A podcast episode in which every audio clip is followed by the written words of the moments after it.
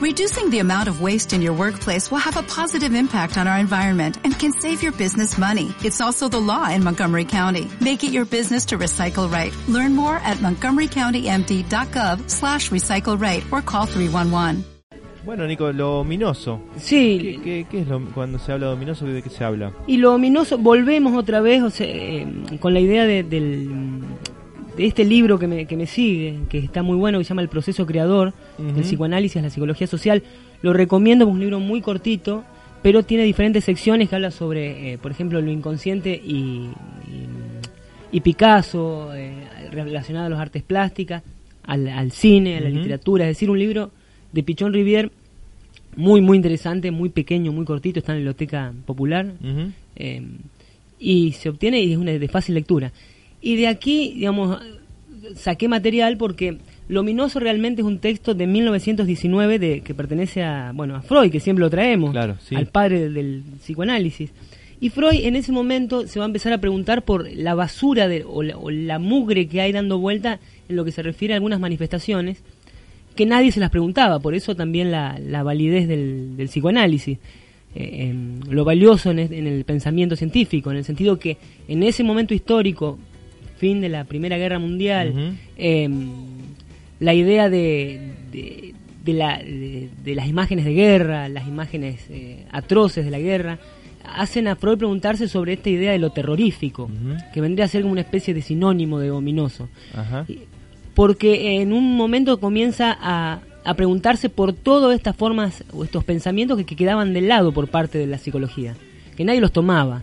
O yo le digo la mugre o como la parte del, más oscura del, del- Claro. del- Que nadie de la nombraba, psicología. digamos, Claro. Entonces ah, crea este texto en, en un contexto de guerra en el año 1919 y, y él también se sentía conmovido de algún modo por una lectura que había hecho de Hoffman, El hombre de la arena, un, un texto de un, una especie de, de como eh, vendría a ser como en la Argentina, vendría a ser como una el, el hombre de la bolsa, nada más que este hombre de la arena le arrancaba los ojos a los niños. Entonces, eh, un texto de Hoffman muy muy interesante también para leerlo. Es Sí. un cuento de, de- eh, un cuento de, de la literatura de ficción sería. Claro, exacto. Y este, este hombre de la arena le llama la atención y comienza a preguntarse en un principio por la palabra ominoso, a dónde se refiere. Sí. Entonces va a- al concepto, al término alemán y va a ver que Heimlich, que vendría a ser como eh, doméstico, algo que perteneciente a la casa, Sí, algo conocido. que resulta conocido, eh, va a negarlo, o sea, lo va a llevar a su negación, que sería como un Heimlich, que sería en alemán, un sería negación. Entonces, sería todo lo contrario, lo desconocido, lo extraño.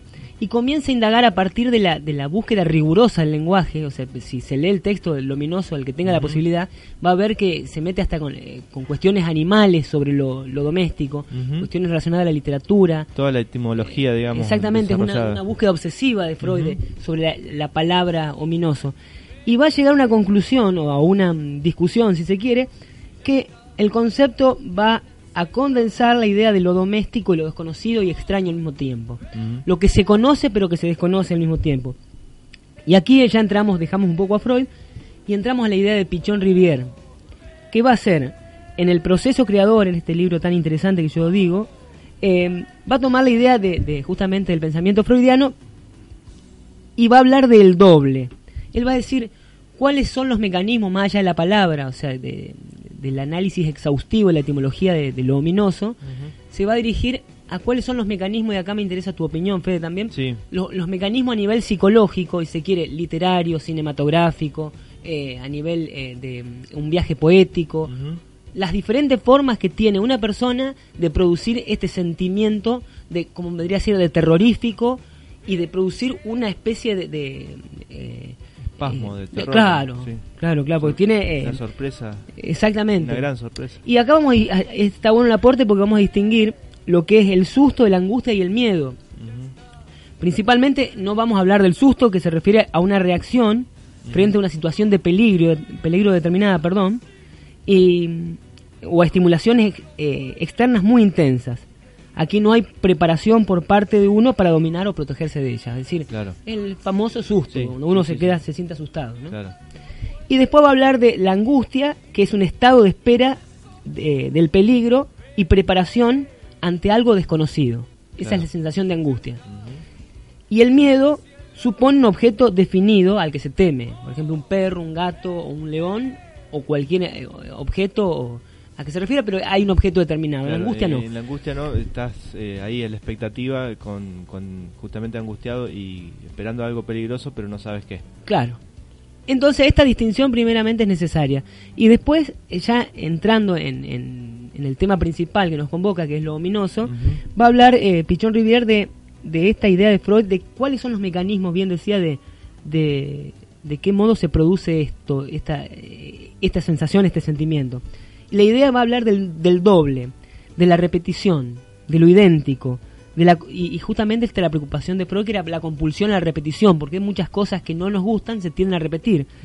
Y una de las cosas es la, la idea de, de encontrarse uno mismo con el propio doble y de que esto eh, eh, no tenga fin y que no haya muerte, Sí, la, la evitación de la muerte y esta cuestión de, de- de infinito eh, y de que uno tiende como a repetirse lo mismo. En el cine es muy esta imagen es bastante conocida, la cantidad de, de- de mismas caras o mismos rostros o mismas imágenes. Sí, Eh, después otra de las de los mecanismos de mecanismos yo le digo pero vendría a ser como otra de las de sí, de las formas que producen eh, eh, lo ominoso está dada por las supersticiones por lo que se conoce en el saber popular como el mal de ojo eh, relacionado con lo mágico con lo extraño y está relacionado con un pensamiento animista muy antiguo tiene que ver con nuestros antepasados con nuestro pensamiento de niños si se quiere que es todo el control mágico que uno tenía de la realidad Ujú. ¿m? de que uno podía controlar la realidad como a- eh, como que si la, la realidad tuviese vida propia claro. ¿eh? una idea mágica.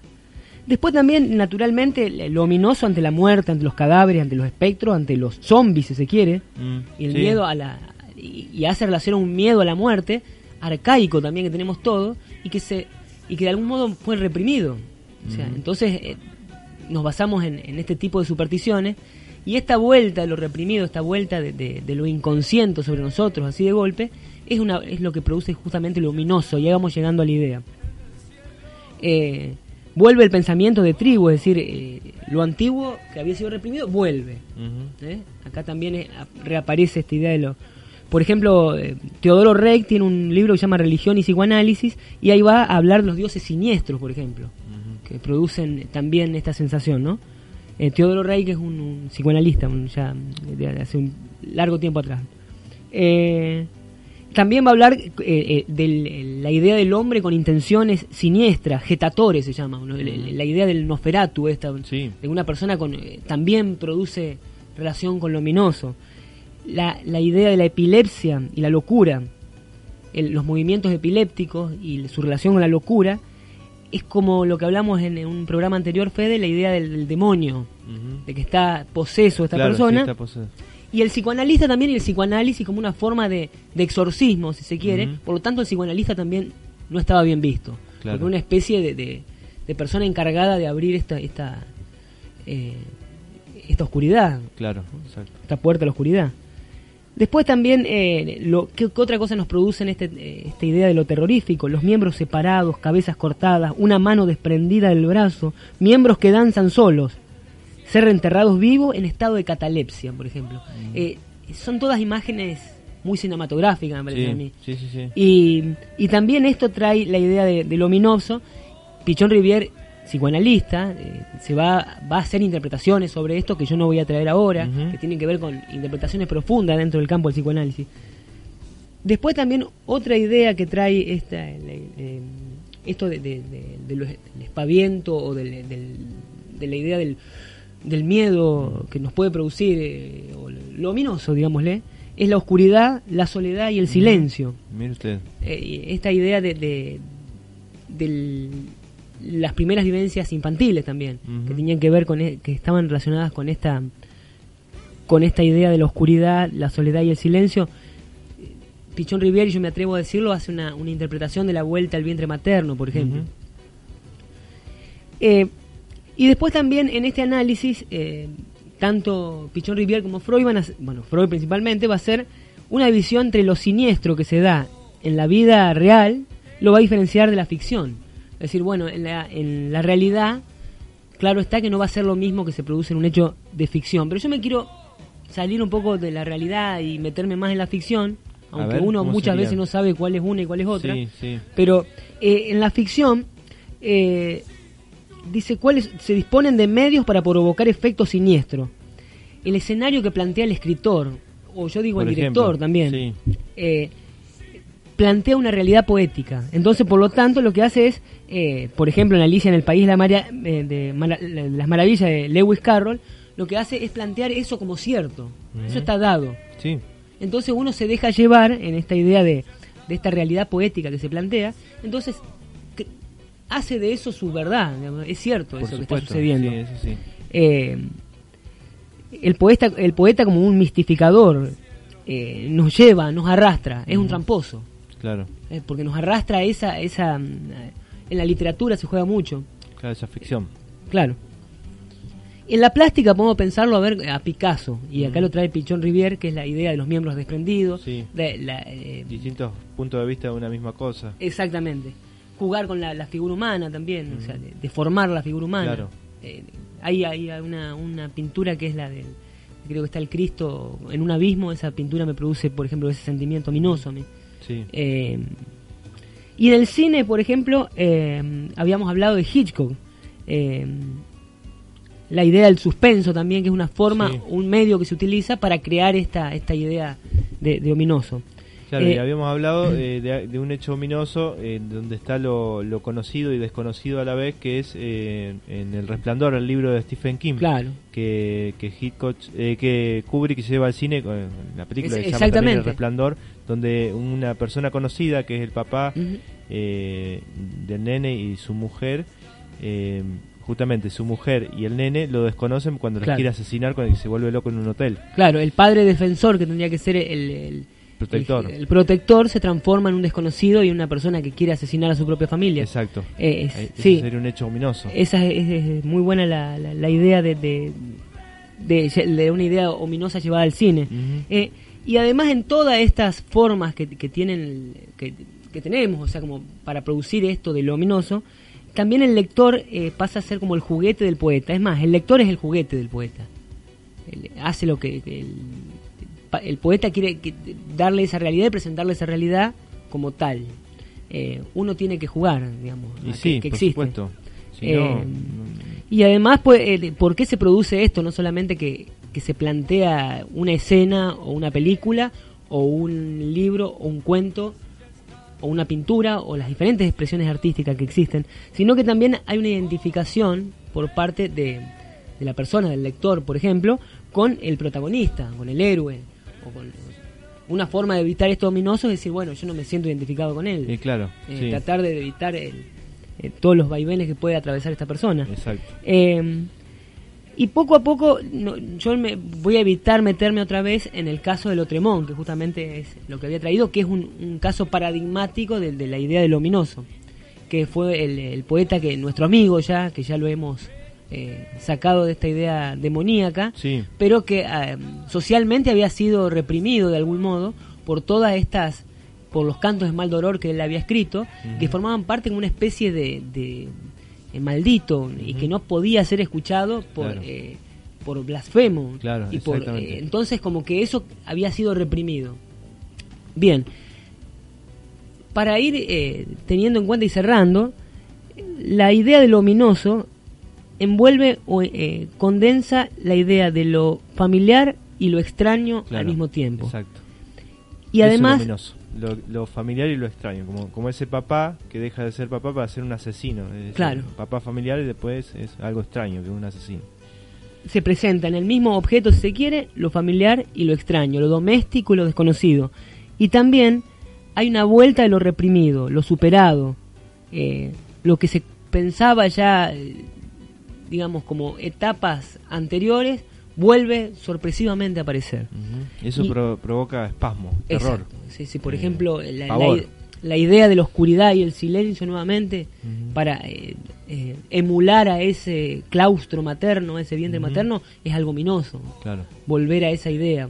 Eh, es decir, ahí está la idea del ominoso. O sea, es justamente la reaparición de eso que se pensaba superado o aquello que formaba parte de, de, la infancia que se pensaba ya como en la vida adulta se pensaba como algo viejo. Por ejemplo, It, el, payaso, maldito de, Stephen King también, que era un, payaso de la infancia que en la vida adulta comienza a, perseguir a sus a las personas que, que él había divertido de algún modo. se transforma en un ser viviente y salvaje. Claro, es eh, ominoso el hecho del payaso. Claro. Y, y, esto más o menos da, em, da cuenta de lo que de lo que se refiere a, lo ominoso. Lo pensaba en el sentido de lo amplio que, que resulta este texto, que yo que el proceso creador de, Pichón Rivier, porque toma aspectos de la literatura, del cine, de la pintura, eh, toma eh, cuestiones relacionadas a la biografía de Lotremont, o sea, del eh, precursor del surrealismo en la literatura. Es decir, es muy interesante. A, ver, siempre que nos sentimos aterrorizados es porque estamos viendo algo conocido y desconocido a la vez. siempre se da así. Eh, yo parto de la idea de que la, la, realidad supera siempre la ficción, pero eh, son diferentes medios que se utilizan, yo lo, había pensado por el lado de las expresiones artísticas, de lograr esta sensación de... de eh, porque al fin y al cabo, lo ominoso es como que el, término llegó a, a, considerarse en, en, en, el idioma español, pero podría ser como lo indefinible, como lo lo que no se puede definir, lo que no lo, innombrable. ¿Eh? Es como que no tiene, no sé cómo decir, es justamente esta vuelta del reprimido que no tiene, eh, no tiene posibilidad de representación eh, en, en, algún objeto. vuelve, vuelve algo que se pensaba, que tiene que ver con, con, con, esta idea de lo inconsciente, o sea, de, de, pensar a, a, lo inconsciente como aquello que ha sido que tiene que ver con lo sexual, con lo reprimido, con lo infantil, y que tiene que ver con, nuestros aspectos más oscuros, si se quiere, o sea, que han sido... Eh, eh, ¿Tiene que ver con los miedos, lo ominoso? Y el miedo ya había sido definido como eh, supone un objeto. En cambio, acá en lo ominoso no hay un objeto. Acá no se sabe de, Por eso te lo lleva al lado de las artes plásticas, al lado de la ficción literaria. Y sí, pero para todos en general, si tenemos que buscar un arquetipo fundamental, universal, el, eh, lo ominoso siempre para todos va a ser lo mismo, que va a ser aquello que se pensaba olvidado, que pensaba que no, que no iba a reaparecer. Es como la idea de lo, de fantasmagórico. Es decir, si usted estaba muerto, ¿cómo está aquí? Eh, bueno, eh, no, pero usted me pensaba muerto, estaba, estaba de parranda. bueno, el, pero por ejemplo, esa es la idea de lo, de lo ominoso que me, me, gustó traer un texto de 1919 y misteriosamente eh, Pichón Rivier lo cita como de 1915. Pero bueno, es algo que tengo que resolver yo. Claro. O quedará dentro del campo del ominoso, no sé.